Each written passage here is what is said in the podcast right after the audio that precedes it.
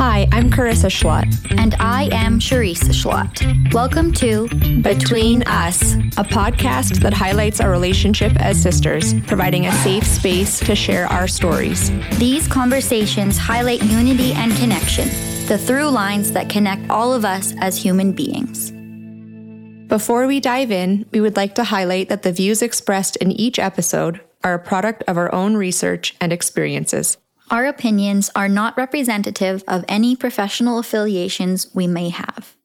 We are so excited for this episode and for you to meet someone whose ideas are grounded in such courage and healing and connection. Her work, I think, is the medicine that we all need right now. Dr. Party Athwal is an entrepreneur, chiropractor, acupuncture provider, yoga instructor, feminist, social activist, and wellness expert. Her business, Back in Balance Wellness Center, located in the windy city of Lethbridge, Alberta, is celebrating its 10th anniversary in March of 2022.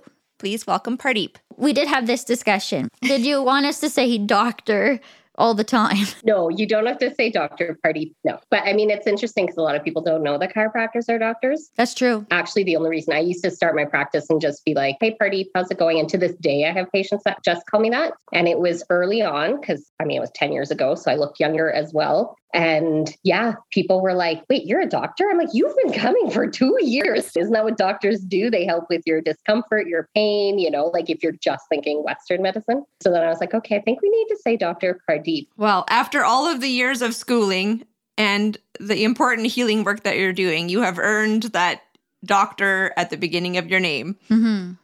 well, thank you. And that was one thing too, is I never wanted to be a doctor for status. So it took me a while to actually be like, no, you did the work. This is worthy of having a title. And so, yeah, it took some time for me to actually get into accepting that because mm-hmm. I wanted to be so approachable and not feel like, you know, you have that white coat syndrome when somebody walks in and feel like a level of superiority. And because you are very aware and you are a woman of color, you're probably even more conscious of that.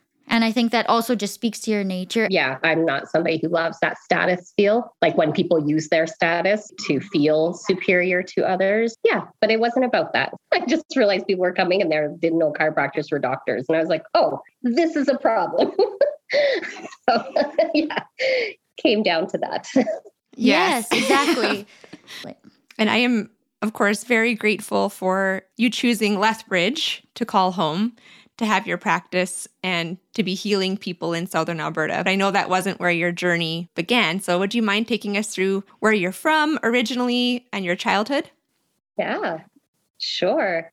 So I was born in Oakville, Ontario. That's about 30 minutes outside of Toronto. My family, so my mom and my dad were born in India. My older sister was also born in India. So then when we they moved over here, my brother, then myself, and then I have a younger sister. So that's my family. We were born and raised in Oakville, Ontario. My cousins are all there. Yeah, and I I really, I mean, I love it. I do love Ontario. That's definitely Toronto's my favorite big city and I love going back and visiting you know, as immigrant family. So education was very important. Hard work was instilled in us, caring for others. We grew up in a religious upbringing. So the Sikh religion, one of the big things with that is giving back to community and taking care of your fellow person. So I think that's been something my parents have instilled in us from the beginning. All of us as siblings, we've ended up doing something that does help others in whatever our profession, our chosen profession was. But yeah, I was there till I was 27. So I did obviously elementary school, high school, then I went to the University of Waterloo and I did my honors kinesiology. I did a co op program. And so instead of four years, it was five years of undergrad. In that, again, being from a family where there was four kids, my dad was a lawyer, my mom's a teacher, but when they moved here, they worked in factories. And so we had four university educations to try to pay for. And so this co op program that my older sister actually had found when she was first applying, you ended up doing a work placement for four months and you get paid for it. So instead of four straight years of school, it was five years of school, but every four months you had like four months of school and then four months of a work placement. I ended up in that last few work terms working at a chiropractic office, and they were fresh new grads and they practiced acupuncture as well. I was supposed to be their receptionist, and all I was excited about was like seeing these patients coming out of rooms. And I was like, what's going on in there? I didn't grow up going to uh, chiropractic or natural medicine. With the Indian culture, a lot of our stuff is natural medicine. So, you know, my mom, my dad would make our cha, our tea with lots of different herbs and spices, whatever was needed. So, ginger, garlic, everything else, right? Yeah, so I think it naturally instilled in me the ability for the body to heal itself. So when I was in this chiropractic placement, and all I cared about was like people coming in and going, Oh my gosh, my arm, I could barely move it. Look at me now. And I thought that was amazing. So when they worked on me, one thing I've had allergies my whole life growing up. And I also had exercise induced asthma. And as soon as I started going for the treatments, those both went away like three visits, and my lifelong allergies to environmental pollen, dust, mold like gone. Wow. And chiropractic, I had a student posture. My I was always looking down. And so having my lung expansion, sitting better posturally, all of those things, you know, all of a sudden I was working out and I didn't need my puffer before. And so anyway, it was like little gradual changes, but in the end, quite monumental. Yes. So, yeah, anyway, that's what got me into going, this is what I want to do with my life. And so then I did my acupuncture in the same time frame as my undergrad. So I graduated both of those in 2001. And then I went to the Canadian Memorial Chiropractic College in Toronto. I graduated 2005. And then I went traveling.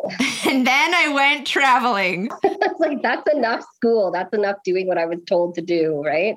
Yeah and so then i went traveling i went to ireland i went to australia and i was thinking about like where could i move to that was an english speaking country so i didn't have to learn all my muscles in a whole different language you know because i wanted to still be a chiropractor mm-hmm. both of those places i love ireland like it is my favorite place but it's way too rainy for my liking. Uh. yeah, Australia I love, but you know, I love my family and I want to be able to be there within a day if I need to be there. So I ended up doing uh, coming back. Still, I did that for about a year and then was like, no, I think I want to be in Canada because we do have such great healthcare and we have quite a lot of privilege here in Canada. But I hadn't explored my own country here that I was born in. So I ended up traveling across the country and I was going to move to Alberta and I don't know why. you remember those book sales and posters? Poster sales, like elementary. Yes. There was a poster and I saw it and it had mountains and the stream, this beautiful nature. And I was like, I need to live there. That's where I need to live. Whoa. Yeah. And I still, like a couple years back when I was moving from one house to another, I found that poster. You have it in your house. Yeah, I haven't put it up yet. It's like wrinkled and, you know, it's been on a million walls in my university days. But uh, yeah, I came across it and I was like, I remember in grade 10 being like, I think I need to move to Alberta. No reason. I have no family here. There's no reason to be here. And I'm a very progressive minded hippie at heart. And so everybody was like, you should probably move to BC. Exactly. so I was like, okay, I will. So I packed up my car, drove across the country, thought I'd be back in Ontario in like two years, maybe ended up doing locums, which is covering chiropractic practices through BC for about six months. And I had come through Lethbridge when I was first driving across the country. I have a friend in Calgary, and then I ended up coming down to Lethbridge for a bit, and I loved it. I remember sitting at Penny Coffee House and in that front window and being like, I think I like this place. Hmm. And then I left for six months, did my BC time. I was in Nelson, I was up in Prince Rupert, Prince George on the island, and something about Lethbridge pulled me back. So I signed a two year contract, thought I'd be here for two years, and then I'd go off somewhere else. And now it's like 13 years later, I've opened a business. so I started the business back in Balance Wellness Center in 2012. And so I moved here in 2009. So that was only three years in. I was like, well, if I'm going to stay here, I may as well do the thing that I thought I would want to do. And then right away, I wanted to expand and add so many things, but I was being responsible. And then in 2020, turned out was when I ended up moving, which was pre planned. I would not have done it if I knew what was coming. Financially, that's been a strain. However, up until then, great business plan in mind. But in this, my hope is to actually purchase the building that I'm in and expand it to a point where I would stay. So I had to really think about do I want to stay in Lethbridge? Yeah. And Lethbridge I don't know what it is about the city of Lethbridge, but it does. It gets its claws in people. Same Mm-hmm. for me. So I I moved to Lethbridge in 2003 to attend the University of Lethbridge and thought, okay, I'll do like one or two years of university, and then I'll transfer to U of C or U of A. Met my now husband Steve, started a family, got a career from a family lifestyle Mm-hmm. point of view. That like sense of community, everything that you were describing about your upbringing, I was smiling to myself, thinking like, I mean, I always have loved you as a friend, and I'm like, I'm falling in love with you even more. Aw, because it's so interesting to me how coming from opposite sides of the country Yeah. from very different i guess families and backgrounds how our values what we were taught what's important and how we've chosen to build our lives is actually very similar hmm Yes, I wouldn't call myself religious, which, sorry, Dad, if you're listening, but like I wouldn't say organized religion.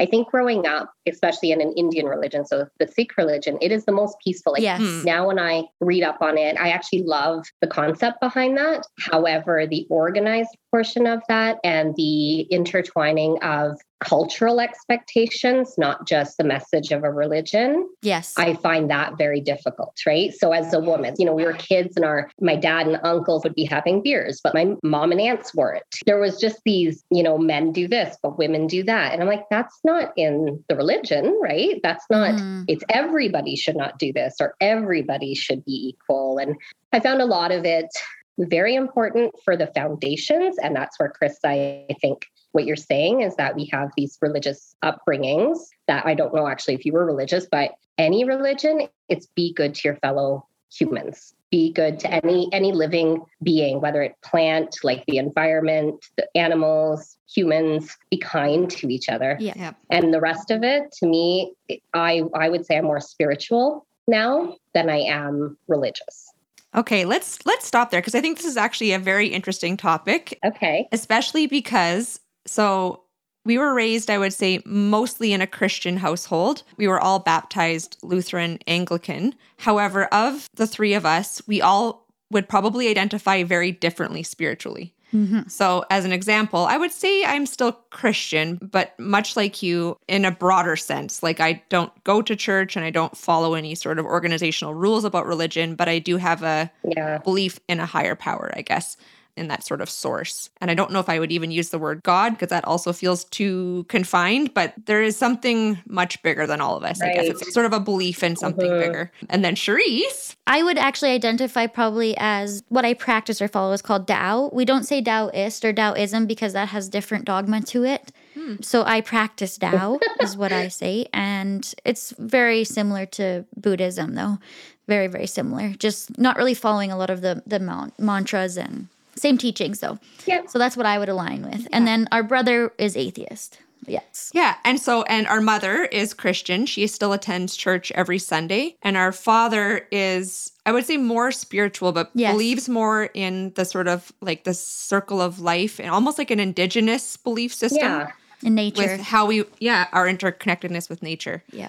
And I think that was such a gift, in all honesty, that our, Yes. our parents exposed us to different kinds of religions, I guess, or belief systems, and then gave us the freedom. Yeah, we had each to choice. choose our individual. That's religion. the difference. Yeah. yeah absolutely I'm curious how that was for you, Pardeep. Did you have an element of choice in in your participation, or was it a pretty firm expectation? so when we first moved to oakville there i mean my parents moved here and that's when a lot of people were immigrating and so there was a small Sikh community. They felt more comfortable. They were helping each other out as they were coming in as immigrants with amazing educations. And yet, you know, you have to work in these manual labor jobs, which they just were not trained in, right? That wasn't their expectation. But it is difficult to actually be able to use your education here. And it's still Mhm. a thing. And it's still a thing. Yeah. So it was that much harder for everybody back then. And I mean, you already have kids. Like my parents would have two kids when they were first here. And, you know, and then then I came three years later. And you end up with four kids. Like you want to make sure you have a roof over your head and food on the table. So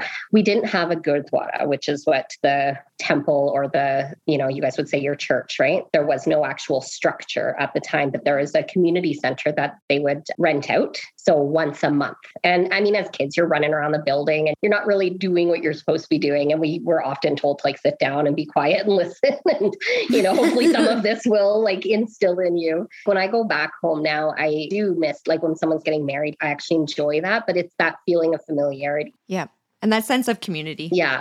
I think it's like we swung the opposite direction because it felt like there was a lot expectation of us. And so here we are, first generation, you have all these white friends they're all going out and doing all these things and you're seeing just a different we had a different upbringing than my parents had. So i think slowly eventually they built a gurdwara and so then it was available to be there all the time. And some people i think we went a little bit more originally. My parents would have wished that we had gone more regularly and to this day. But also my parents ended up just doing stuff at home. Like it became less about being in the building and more about living the way that the teachings had shown them to be. Mm. You know my mom passed in 2019 and my dad to this day, like both of them continued on to tell us, remember it's this date today and it's the Guru, Guru Nanak's birthday, or it's, you know, and we're like, ooh, bad, bad child. like, yeah. I know when it is, but it's not as well as I know when Christmas is, you know, like it's just we weren't raised around it as much.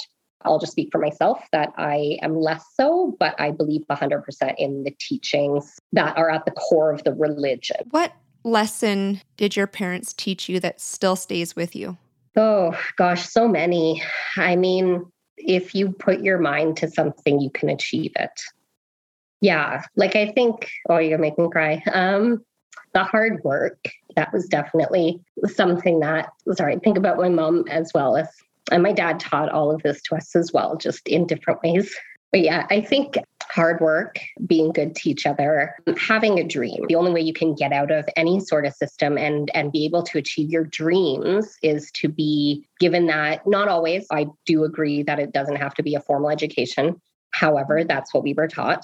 So when you have a degree or an education, then you can get a job that will then give you the salary or the income to be able to then provide and do whatever you like with life. And in that, there is this thing about giving like 10% to keep it aside that they would give to the good Gurdwara, right? So now I think what all of us do is give, you know, whether we donate to a charity or an organization that we want to provide to, it was the hard work. If you work hard and if you're dedicated, you can achieve whatever you would like.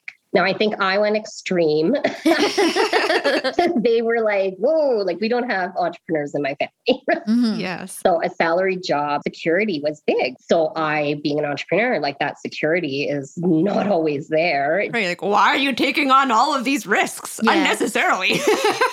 yeah, risk management, like, whoa, my dad is risk averse. My mom was a little bit more like, you know, go for it, buy properties and do the things. But yeah, like it, it's just everybody's a bit different, right? Some people have more comfort in risk and some people are a little bit more steadfast and secure in one step after the other, but don't jump don't jump off the cliff like I've done, right? And just swim, like you'll figure it out. But I think the installation of that hard work, dedication, you can achieve your dreams. Whatever you do, you can do it. Don't quit. So now that I'm in, they're like, don't quit. you can do this. Anyway, it's been a, a journey. I would say I've learned lots from my parents in ways that were good and not so good. As a child, I didn't necessarily feel like I had the same security that a lot of my friends did with their being able to communicate all your feelings, right? It was more about like outcomes and what things look like on paper. But that's not to say I didn't feel all the love. Now, as an adult, I can say that I was completely loved. It's different in how our upbringings were because they just wanted to keep us safe, make sure we did our work. I didn't go out and hang out with friends. I didn't get to go do all these things, but they wanted to keep me safe. And that's how they knew how to do that. Strict upbringing.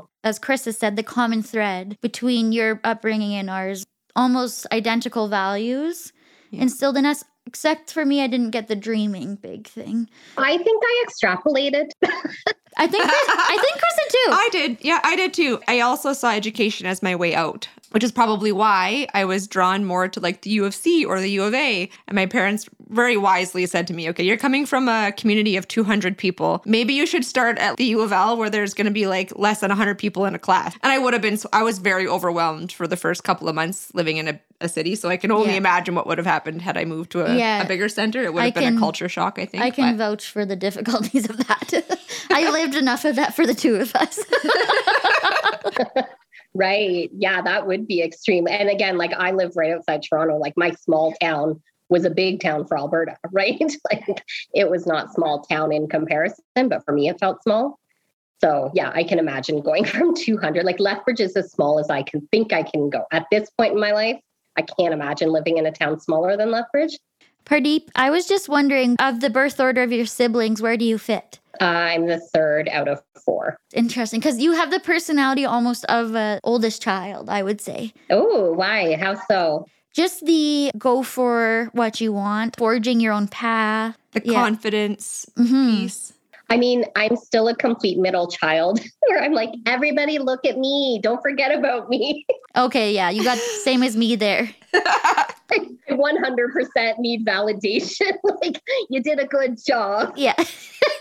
I definitely have middle child stuff. But yeah, I agree. Thank you for that. Just as a side note, Pardeep, I was laughing at myself because I said this to Chris's boys. Bodhi got some new Pokemon cards. And I said, you know what, Bodhi, you're really lucky to get new stuff. because I said, sure, he's got all Chris's hand me down. So uh huh. A hundred percent. Yeah, no, I live that same life. And it's funny now, I like completely love hand me downs, but I call them hand me ups because my younger sister has, Cam has like this great fashion sense. So anytime she's getting rid of stuff, I'm like, ooh, can I look in your closet? so I think I've just gotten used to getting everybody else's seconds. I love it. I love it. Hand me ups. That's what they should be called. It's Yeah. it even sounds better than hand yeah, me it downs. does. Yeah, as an adult, it's much better. You know, it's funny because after the meet and greet, Chris and I were talking about this, which you just brought in intuitively, but we were wondering how your culture, your religion tied into you and your practice because it's all integrated as such. So it's cool because you spoke to that a bit, but if you want to elaborate more, please do.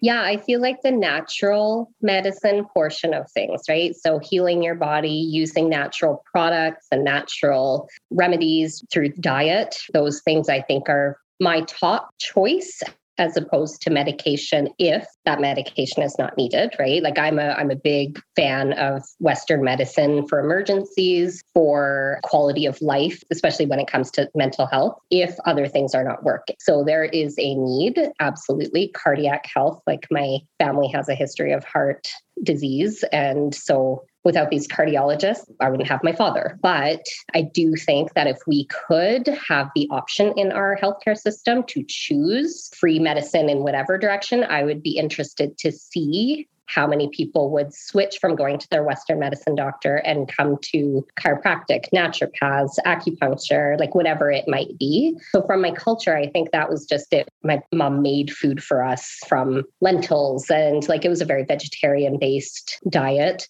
And so, in my current life as a chiropractor, reminding people of that, that their body has the ability to heal itself, I think would be the biggest connection to that. I have taken my yoga teacher training, and it's interesting now to solving right now with colonization and the yoga practices and how people say namaste, but they don't really know what it means. And, you know, it's more just used in the Western world as well. So that's a whole other conversation. But being able to put your culture back into your practice, I think has been something that I've really enjoyed doing. And then also something that I look forward to doing more because in the current location that I've moved to, the intention is to have some yoga and meditation. And I, I think it would be really cool to like bring it back to its roots.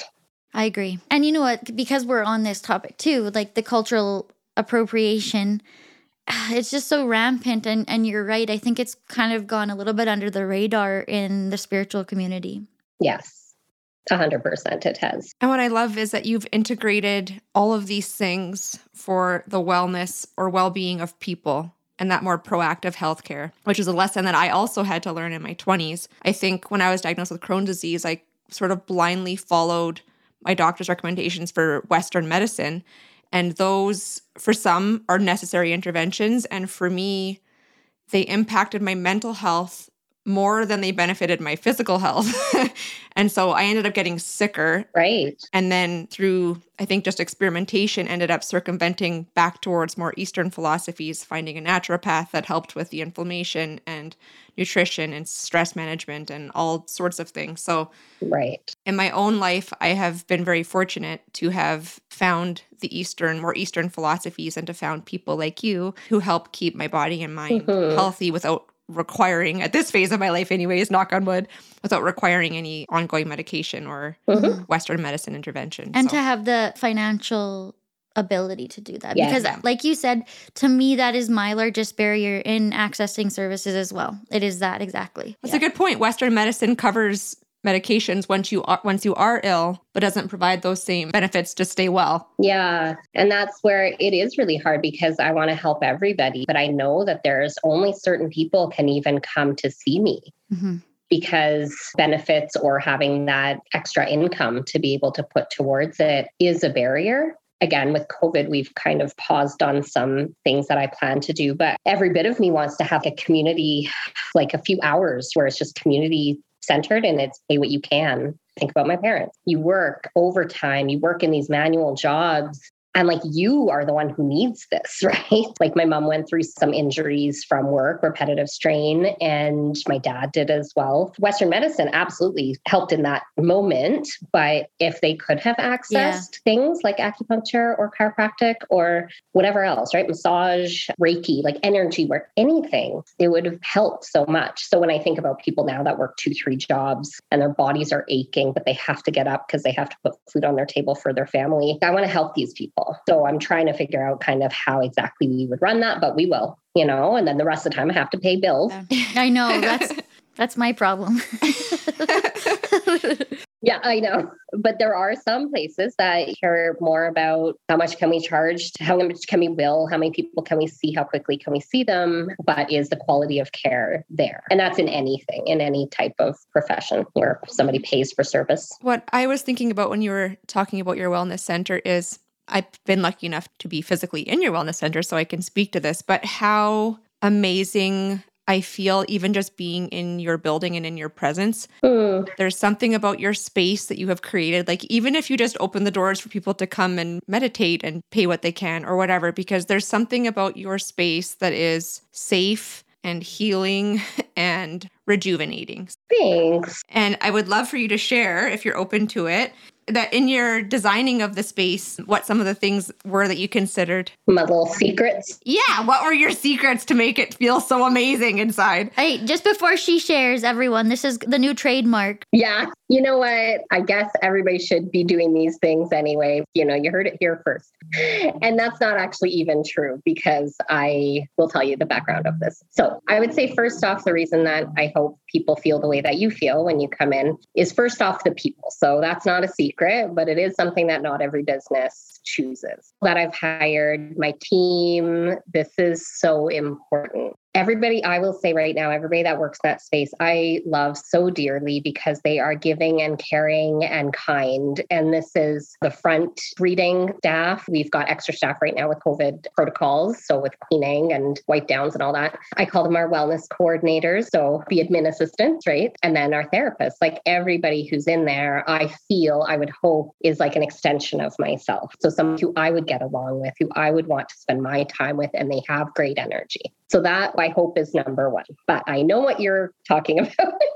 and my other secret is that once upon a time, I had gone to Peru for a shamanic yoga retreat. I walked into the building that we did all of our practice in, and I walked in the room and I started crying. I was vibrating. And I'm not somebody who generally, like, I can feel people's vibes and I can feel someone's got good energy or not. But I'm not somebody who I would say I can see people's auras. I don't take people's energy on. And I was like, this is really weird. Right. And then I walked out and asked the guy, like once I got to know the people that were there, the shaman, as well as the organizers of this retreat. And I was like, what is happening in that building? And I told him what I experienced. He was like, oh, you felt it. They had lined the floor with crystals. So they had charged crystals. They had blessed these crystals. That was in, gosh, 20, maybe 16. And I was like, oh my gosh, one day when I build a place, I'm going to put crystals in the floorboards. And I actually completely forgot about this. My building is a pre existing building that we refurbished and renovated. And so as they were putting in the drywall for the room, so I got to design it all, it was wonderful. And it was halfway through that process. All of a sudden, as walls were going up, thank goodness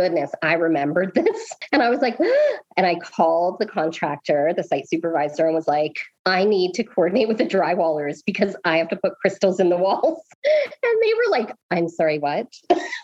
what are you talking about? and I was like, just trust me, it's something I got to do. Right. So I went and got beautiful crystals of all different healing properties. And, you know, I put protection ones in the front doors. I know security systems are great too, but like this crystal hopefully will help as well. Maybe not having break ins, maybe not having people bring in their negative energy and come in and just blow up on people. And so those are like just at the entry points. But then in each room, knowing what the intention was of each. So the yoga space, meditation space, the healing rooms. Yeah, I put different crystals in every wall. So that is what you probably feel. And I remember at the time, even the drywall guys being like, Wait, what is this? And I was like showing them my crystals, putting them in. and so I had to be very confident in myself to be able to go in here and people roll their eyes and people can think what they want. And I believe in crystals, but I am not somebody who's an expert at them. I just know what I know, which is that they help I know how I felt when I stepped into that space in Peru. And that's what I imagine you're talking about. So, yeah, I have crystals in my walls at the Wellness Center. So, when you're in there, even if you're just sitting there, even if you're there to pick somebody up and you're still getting hopefully some sort of healing or go by the space, my hope is to like extend it into everybody who's in that area. Yeah. And if you don't mind, for those that may be science minded, I can give a little blurb on how the crystals might affect how sure, people feel. Absolutely. So, as humans, we have our own vibration, our own frequency we're walking around with, depending on what emotions we're feeling, what kind of mood we're in. We're all operating at a frequency of some sort, right? And so each crystal has its own unique frequency. Yeah. And so the idea is that if we're in a close enough space with that crystal is that our frequency regulates to the level of the crystal. So we kind of unite into one. Mm. Yes. Cool.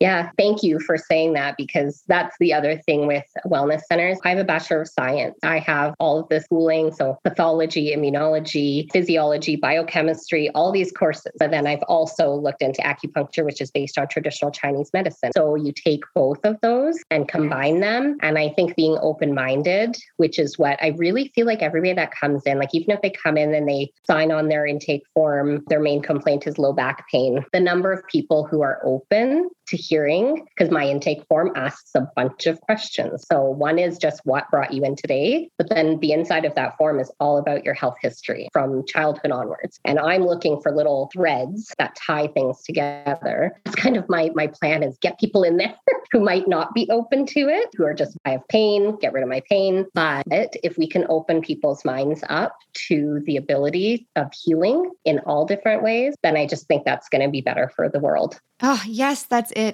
And that's exactly how I feel as a patient. There's this openness. Mm. And because there's an openness, there's also trust. Mm-hmm. Like you're the first person who I allowed to do acupuncture on me. Now that I've done it, I'm not sure why I was so scared to do it, but now I've also witnessed the benefits and how healing it can be. Right. And this is what I think about when you say the openness of people coming. People that decide they're walking through the door, that is actually the biggest hurdle. Like I know this in my own private practice as well. Just committing or just stepping into that because that takes so much courage and vulnerability to say I need help. And to me that's the biggest step is just getting there.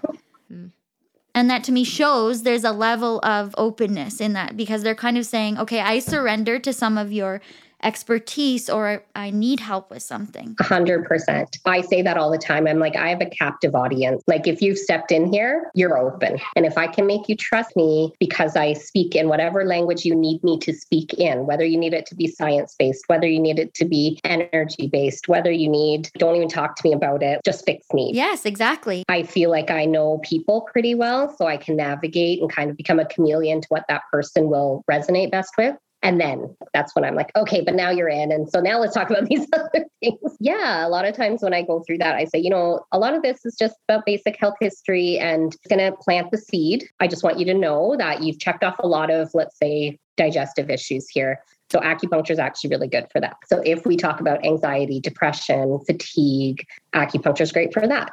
And as soon as somebody hears that, they're like, oh my gosh, this is actually what's going on. And they talk about so many other things. People right away will start talking about childhood trauma if I use the right terminology for them, whether it's through anything I do or I can direct them to any of the other therapists that are in the space. That would be a better fit for them it's so exciting. But that's also because of who you are, I think. Mm-hmm. You are a brilliant person, but you're also very intuitive. So, what you just described doing, most people don't know how to do, like how to read the person and then deliver it in a certain way that you think they'll be able to hear it. Like, that's hard to teach. Uh-huh. Yeah, that's a gift. And also, I think I heard Renee talking about this on a podcast, but we are limited by our language. So a lot of the people coming into your space might not have the language yes. to speak what they are feeling what they are experiencing. And because of that, even their healing experience has been limited. So it's almost like you're giving them a new language, a new way to express themselves. And I think you're helping them connect their mind and their body. Yes.